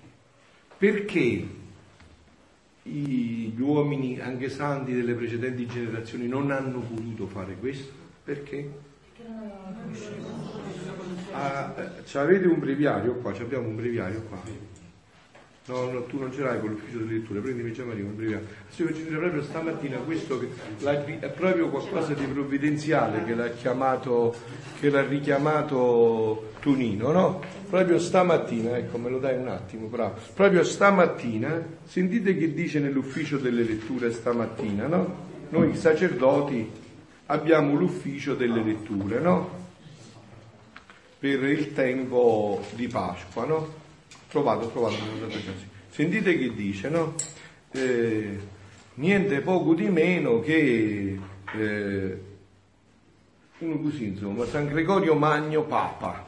No? A proposito di questo concetto che ha detto Tonino, fondamentale per questi scritti.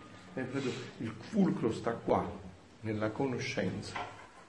Io sono il buon pastore, sta commentando Cristo buon pastore, siamo del buon pastore. Io il, conosco le mie pecore, cioè le amo e le mie pecore conoscono me.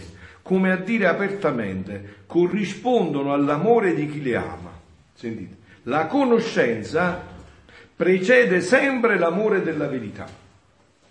La conoscenza precede sempre l'amore della verità. Domandatevi, fratelli carissimi, se siete pecore del Signore, se lo conoscete, se conoscete il lume della verità. Parlo non solo della conoscenza della fede, di conoscenza della fede, ma anche di quella dell'amore. Non solo del credere, ma dell'operare. Quello che ha detto Tonino è fondamentale, cioè quello che dice Gesù in questi scritti. Slanciate queste conoscenze nell'umanità e faranno tutte le conoscenze, perché hanno anche una capacità trasformante. Ecco perché leggere, il rileggere, il rifare questi ritiri, l'approfondire insieme. Perché giustamente, dice Tonino, se io scopro l'importanza di una cosa perché la conosco, è chiaro che quella cosa è la stessa cosa, ma per me ha un valore completamente diverso, no? È come vi ho detto altre volte, se io ho una monetina antica a casa mia e mi hanno detto che quella monetina vale 10 euro, io la tengo in un cassetto così se troverò qualcuno e non ho che fare, non ho un panino da comprare, gliela darò perché vale 10 euro, ma non è che me la vado a vedere ogni tanto, ma me ne importa, sono 10 euro non cambieranno la mia vita. Ma viene un altro e mi dice guarda questa monetina, questa monetina, eh, questa- io sono intenditore, guarda questa ha queste caratteristiche, guarda che questa monetina vale un milione di euro. Io la tengo più nel cassetto, me la vado a guardare in continuazione se sto sempre là.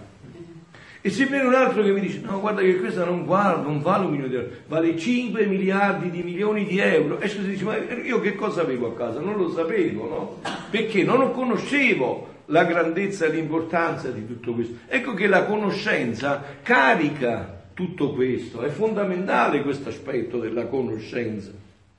Cioè più io conosco, più carico di intensità quello che sto facendo, no?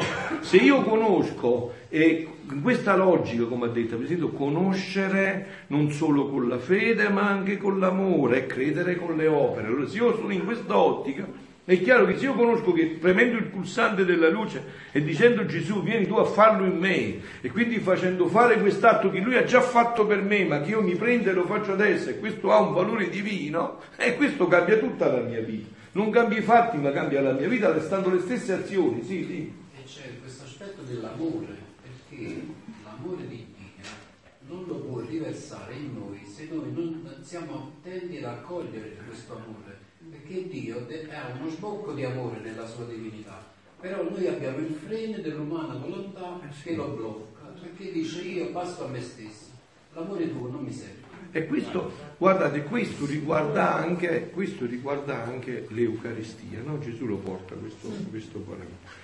Cioè, perché infallibilmente si dice in teologia ex opera operatis? Perché infallibilmente, quando il sacerdote pone le mani, dice quelle parole, l'ostia diventa pane diventa corpo e il vino diventa sangue di Dio. Perché infallibilmente?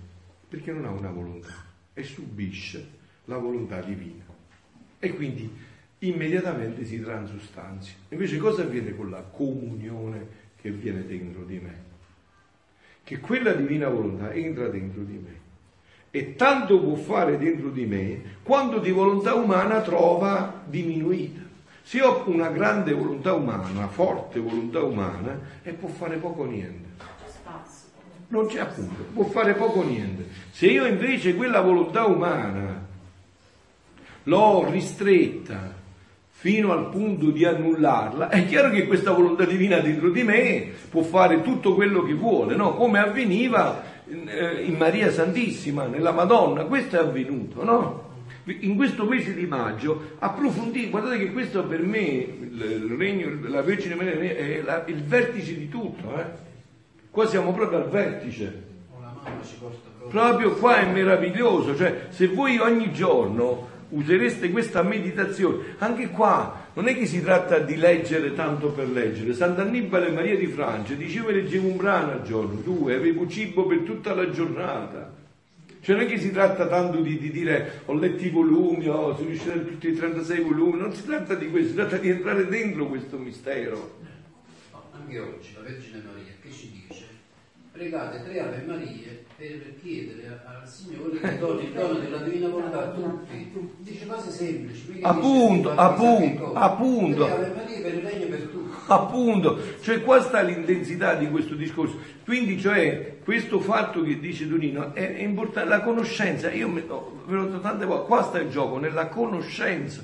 Perché questo ha fatto che fosse, diciamo, introdotta questa novità perché non si conosceva questo, come si poteva conoscere se Gesù non ce lo rivelava questo, questa dinamica? Chi poteva conoscere fino in fondo che Gesù ha fatto tutti i miei atti, tutti, li ha divinizzato tutti i miei passi, eh, tutti i miei gesti, tutti i miei sguardi, tutti i miei palpiti, tutti i miei palpiti di cuore, tutti i miei palpiti di ciglio. Chi, di ciglia, chi poteva sapere questo? Chi poteva conoscere questo? E che lui ha divinizzato tutta la mia vita e che adesso se voglio ogni volta posso prendere questo atto, farlo mio e divinizzare quell'atto e farlo passare dall'umano al divino?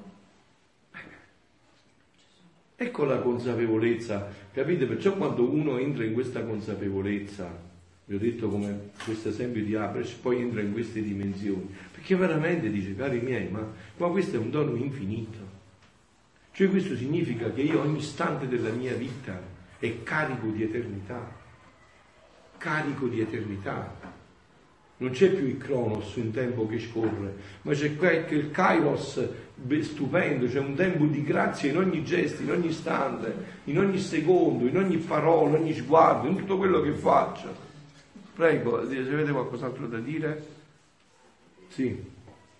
Stavo leggendo un brano mm-hmm. e dice, figlia carissima del mio volere, voglio rinnovare il connubio del gran dono di darti di farti vivere il mio volere e dice qua che con la mia cara mamma, il vescovo, i tuoi genitori, è per me importante perché oggi è l'anniversario di mia mamma mm-hmm. vuol dire che mi conferma questo dono che mi sta dando il Signore per mezzo di, di, di lei, no? Quindi... Eh certo.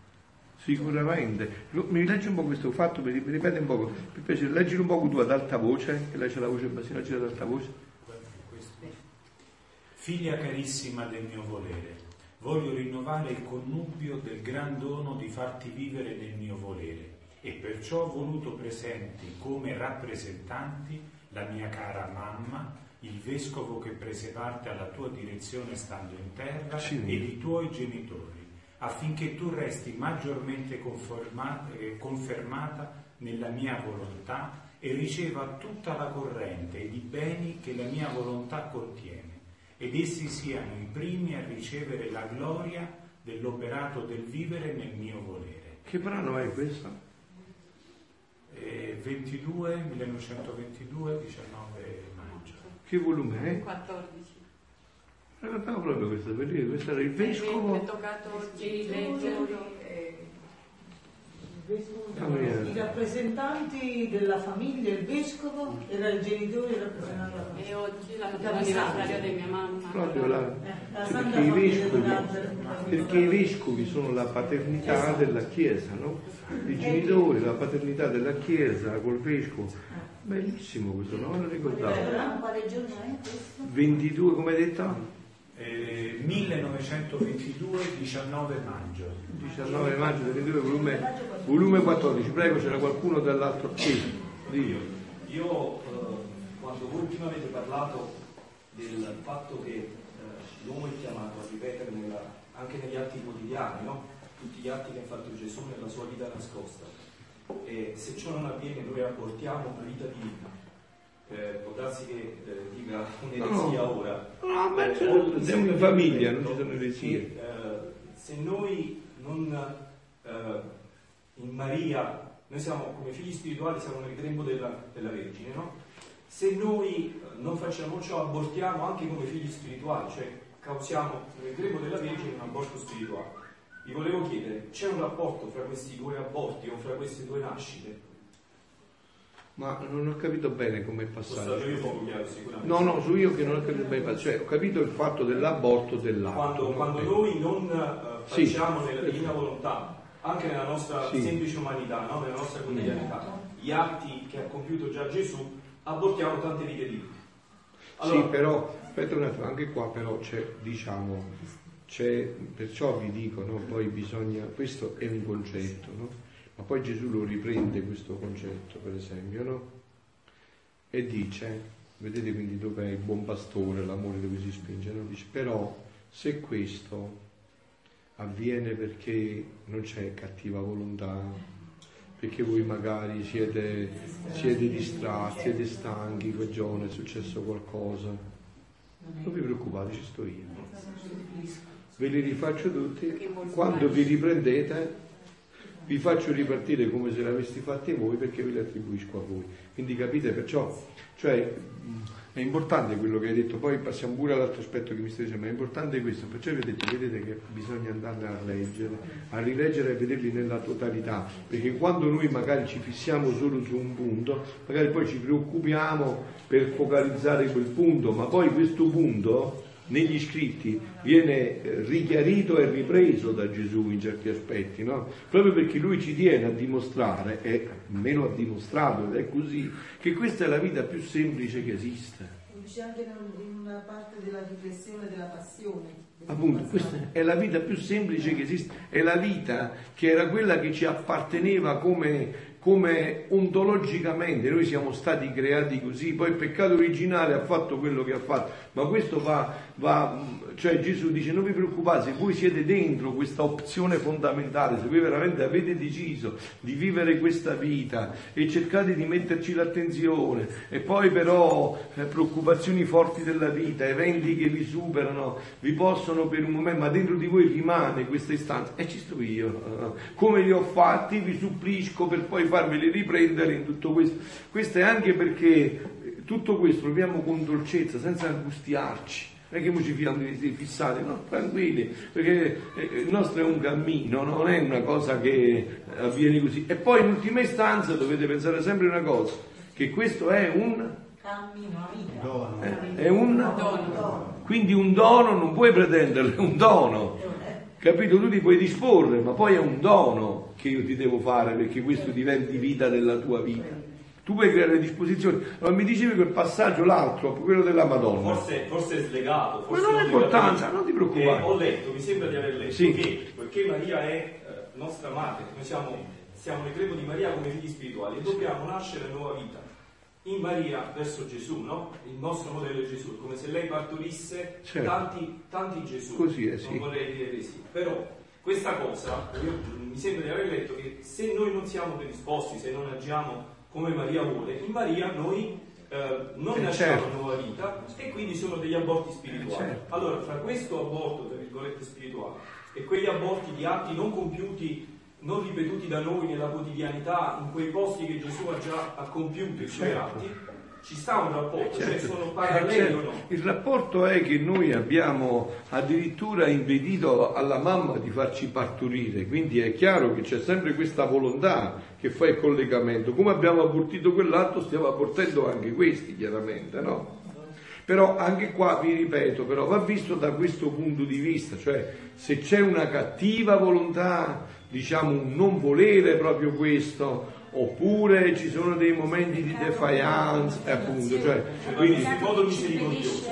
No? Come? Va visto in modo misericordioso. bravissimo, bravissimo, e va visto da questo punto di vista. No, se posso dire ci sono due punti che io dico sempre, soprattutto a chi è all'inizio del cammino, che sono Gesù, eh, una volta che tu prendi la ferma decisione di fare il cammino della divina volontà, Gesù ha tutta la dolcezza, come dice il Padre ti sta vicino, e dice in un punto dei libri, se tu non prendi una ferma decisione Bravo. di uscire Bravissimo. divina volontà, tu non esci. Vedi come, vedi, fermati, continua poi, vedi come chi legge gli scritti, vedete è bello no? Perché chi legge gli scritti poi va a trovare quella cosa che amplia, chiarisce e met- riempie di misericordia quello che stiamo dicendo. Cioè questo è importantissimo. Allora dice, se tu ci sei entrato dentro con una ferma decisione, non è che mo ci esci così, devi avere la stessa proporzionalmente inversa, ferma decisione di uscire da tutto questo. E dicevi l'altro punto... No, no, questo punto è, quindi io dico sempre, se tu non ti svegli proprio una mattina e non dici io basta, Gesù Ecco. voglio uscire,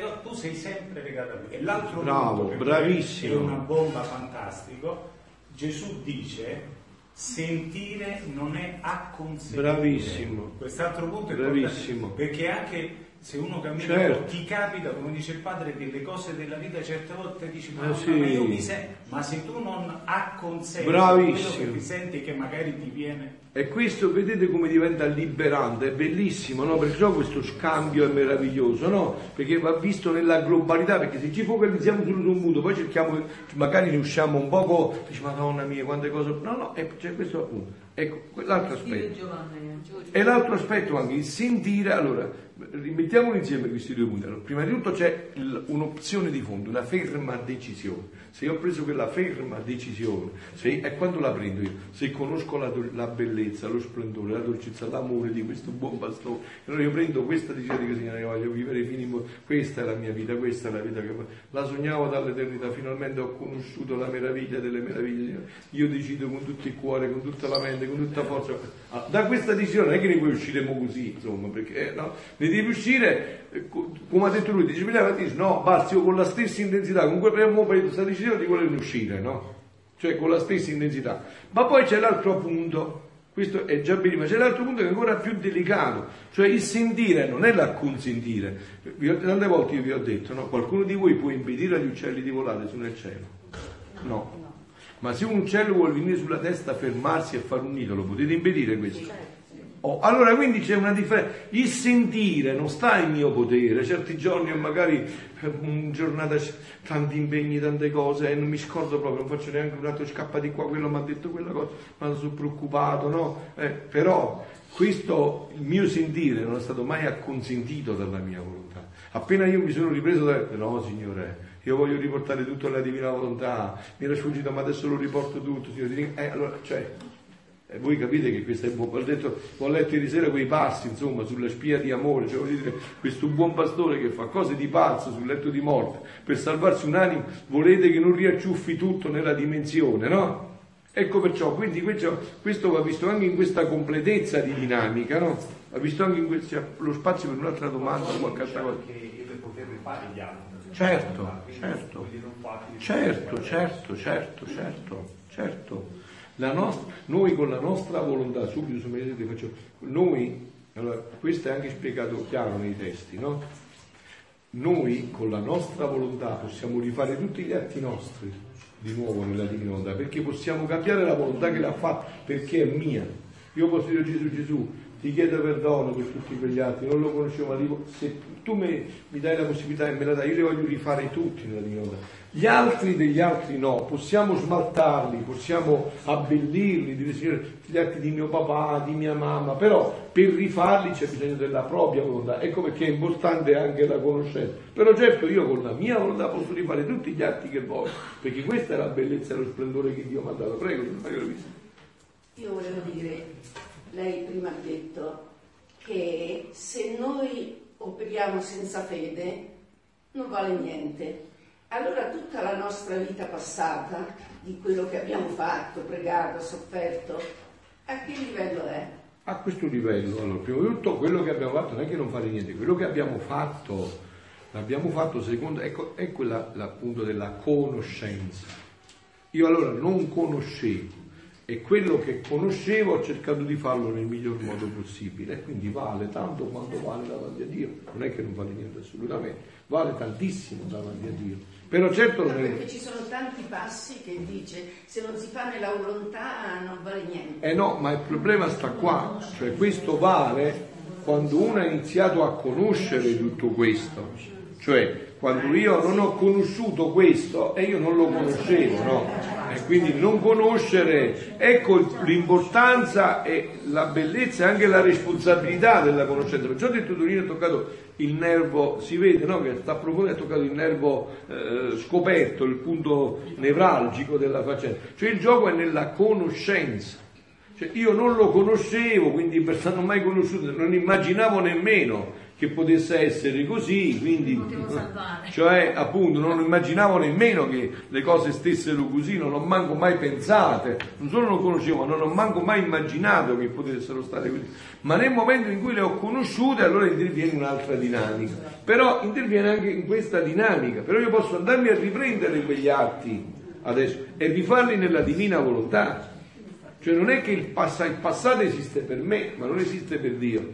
Quell'atto in Dio è sempre presente e quindi io entrando nel presente di Dio posso rifarmi i miei atti e metterli in quella dimensione. Ok, l'ultima domanda e poi andiamo, sì. Padre, no, io mi sono confrontato tempo fa con delle persone Mm. che parlavano del fatto degli atti, non lo so se è inerente a Sì. quello che No, no, parla. l'importante E diceva questi atti non potevano essere divinizzati perché il Signore è un essere perfetto, quindi non può entrare in noi esseri umani e quindi fare vieni divina volontà, per esempio a lavorare in me, a prendere questo, per loro non esisteva. Dice come può essere un essere così perfetto ed entrare nell'essere umano?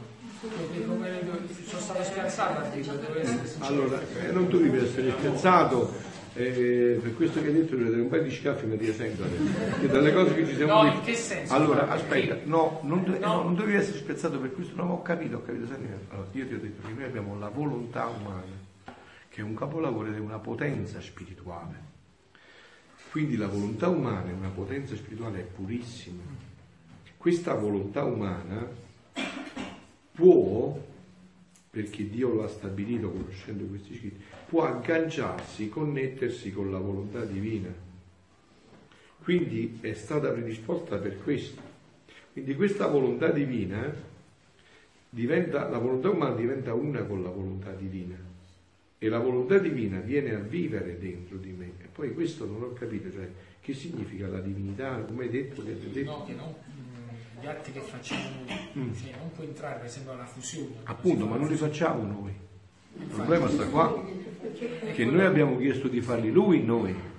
Quindi lui non viene a fare quello che facciamo noi, ma noi dobbiamo fare quello che vuole fare lui in noi. Cioè quindi è la sua volontà che viene. No, no, non è un riflesso, viene proprio dentro. Guardate, Cioè, eh, Questo è un punto la vita, la vita della divina volontà. Sì, sì. Dice, eh, volume 33 marzo 19 1935, Sì. facilità di chi vuole possedere la divina volontà come vita. Mm? Dopo- Mo dopo lo dice. Allora, molto più, se vuole la vita della nostra volontà nella sua, voluto questo, comandato da noi come, con tanti sospiri, se davvero la vuole, avrà il gran bene di possedere la nostra volontà come vita. Poi dopo dice come poterlo ottenere. Quindi è la sua volontà che viene come vita. Ed è tanto il, eh, eh, è tanto il mio amore che per facilitarla maggiormente le sussurra all'orecchio del, del cuore. Se vuoi farlo davvero questo bene, lo io insieme. con te. Non ti lascerò sola, metterò a tua disposizione la mia grazia, la mia forza, la mia luce, la mia santità. Saremo in due a fare il bene che vuoi possedere. Ah, aspetta, scusa, però io ho capito il tuo punto, no? Cioè, è chiaro che chi ti ha detto questo non conosce chi è l'uomo. Cioè, ma l'uomo chi è? persone che pure leggono Bibbia, sanno Eh, ma, sì, ma l'uomo chi è l'uomo? L'uomo chi è? No, aspetta, l'uomo chi è?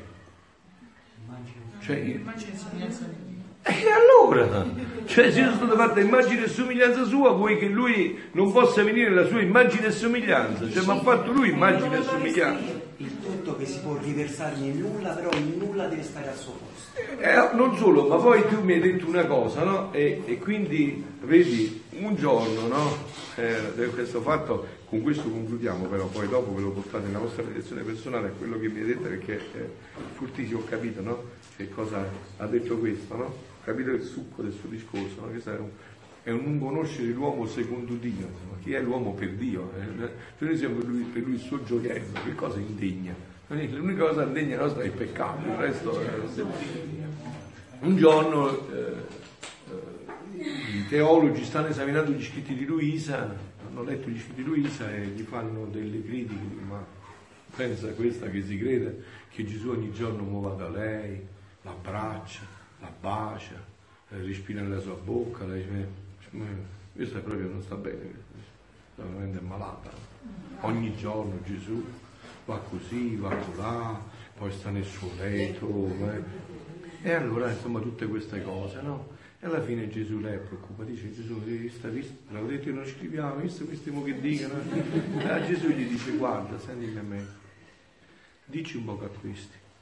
A parte dice su Dio faccio quello che voglio, come voglio, quando voglio, chi voglio. Ma a parte questo, ma vacci a dire un po' a questi.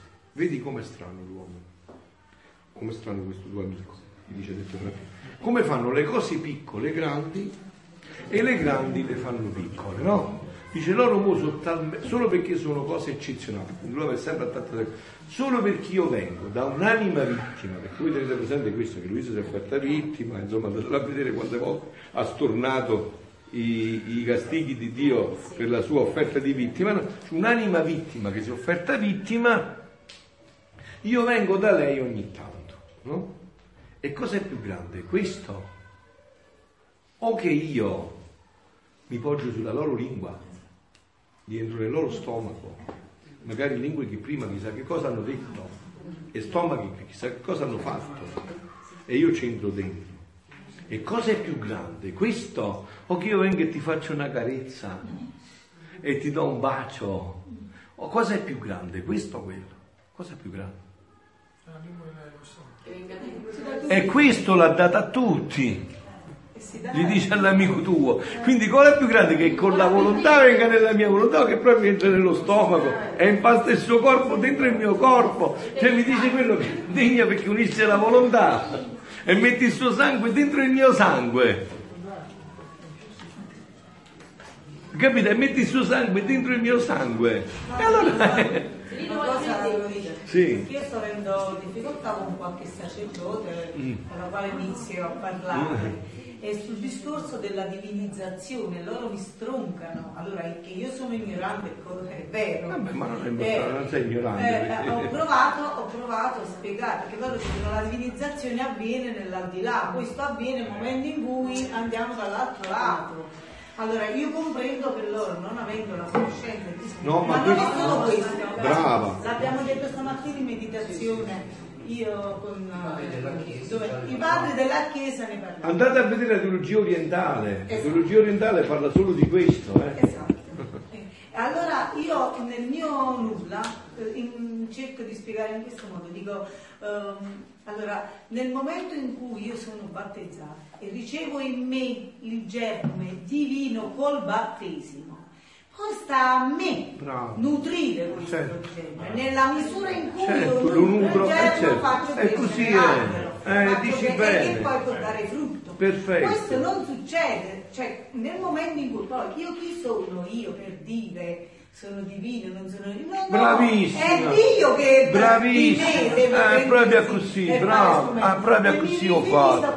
Brava, è proprio così. vie- il tutto viene nel Appunto. nulla io devo rimanere Nulla. e E più nulla e meglio è. Bravissima, così è. no, quale questo così è è. stato Maria. Certo. Ecco perché noi ci Appunto. consacriamo o Appunto. riconsacriamo Appunto, proprio così, Grazie. proprio così. No, no, quelle grazie sta proprio così fatto. Cioè, no, questo- perché eh, non solo, ma così. E vescovo. non solo, eh sì, non solo, ma perché così? No, Patrizia, ma non solo, e fai bene, non solo, ma, eh sì, perché, perché dovresti avere paura andare? Ma perché c'è anche questo che tu hai detto, no? Che eh, questo significherebbe eh, andare a toccare e disprezzare il fondamento di tutto che è il battesimo. Quindi tu col battesimo mi dici che io non mi divinizzo, scusa, ma che mi è servito? Che cosa è il Mi battesimo? dicono, ah, ma queste sono eresie. Queste... Quale eresia? Eh? L'eresia è quello che dice lui. Eh, dico, faccio eresia nel momento in cui io che sono niente dico sono qua. Brava, bravissima, Dio. bravi- Allora eh. do vita al mio io. Brava. Ma io non dico io sono Brava, Dio. brava. Io dico grazie a Dio metto a frutto la sua grandezza. Brava,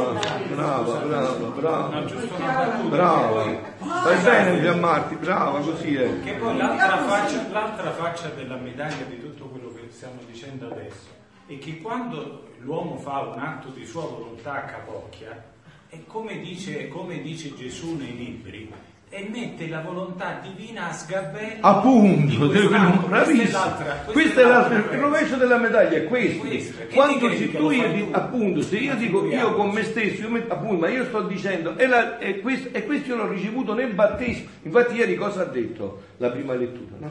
Dice, eh, eh, perché ricevete il battesimo eh, per la conversione, per il perdono dei peccati e poi riceverete lo Spirito Santo. E quindi lo Spirito Santo viene dentro di me. E se viene lo Spirito Santo dentro di me, chi sono io? Se lo Spirito- Non c'entro io, è lo Spirito Santo che viene dentro di me. E come hai detto tu, no? Proprio io più mi rendo nulla, più riconosco il mio niente, perché Gesù addirittura non parla di umiltà, parla proprio di niente. Il niente, il nulla, che si fa riempire dal tutto. E questo nulla è sempre là che riconosce il suo nulla, dice grazie a Dio che sono nulla, perché così posso riempirmi del tutto. Se no, appunto, avviene il fatto contrario che diceva lui. Allora, se no io con la mia volontà umana mi prendo la volontà divina e dico fammi da scappello, fai quello che dico io, quello che desidero io, quello che voglio io, quello che mi piace a me, non quello che vuoi tu, fare dentro E di questo me. lo troviamo al Sì. 1265. Il battesimo non soltanto neofita una nuova creatura, un figlio adottivo di Dio che è divenuto partecipe della natura divina. Appunto. Ma, ma questo, questo è senza dubbio. No, ma se tu, ah, solo, ma se tu vai a vedere tutti i discorsi anche dei padri della Chiesa, degli ortodossi, del Papa Benedetto, che ha fatto tante cose, cioè questo è senza dubbio. Scusa, ma questo è, c'è un padre domenicano, come si chiama? Mi sfugge il nome adesso, che fa tante catechesi. Barzaki, mm, scrivi questo nome a vedere qualche catechesi. Lui è preparatissimo, quindi un domenicano di quelli doc, e lui dice uno dei principi fondamentali dei padri della Chiesa è questo, due punti. Dio si è fatto uomo, la mia fissazione, perché l'u- l'uomo diventi Dio. E questo, io aggiungo, passa attraverso il cuore immacolato di Maria. Ecco la considerazione del cuore immacolato. Perché Dio per farsi uomo ha deciso di servirsi per Maria. Quindi l'uomo, questo è poi il pensiero di San sarebbe il più grande dei superbi se pensasse di poter arrivare dove deve arrivare, perché è un obbligo senza passare attraverso il cuore immacolato di Maria. Va bene, fare il percorso inverso. Appunto, il percorso inverso perché questo è venuto dopo del peccato originale. Sia lodato e ringraziato ogni momento. Eh, questo qua, il- il- la mistica, questo qua, ma questo poi ve lo faccio vedere io se lo volete. Si chiama l'editrice vaticana, proprio del Val Liberia, l'editrice vaticana, la stessa che ha, che ha fatto quel libro.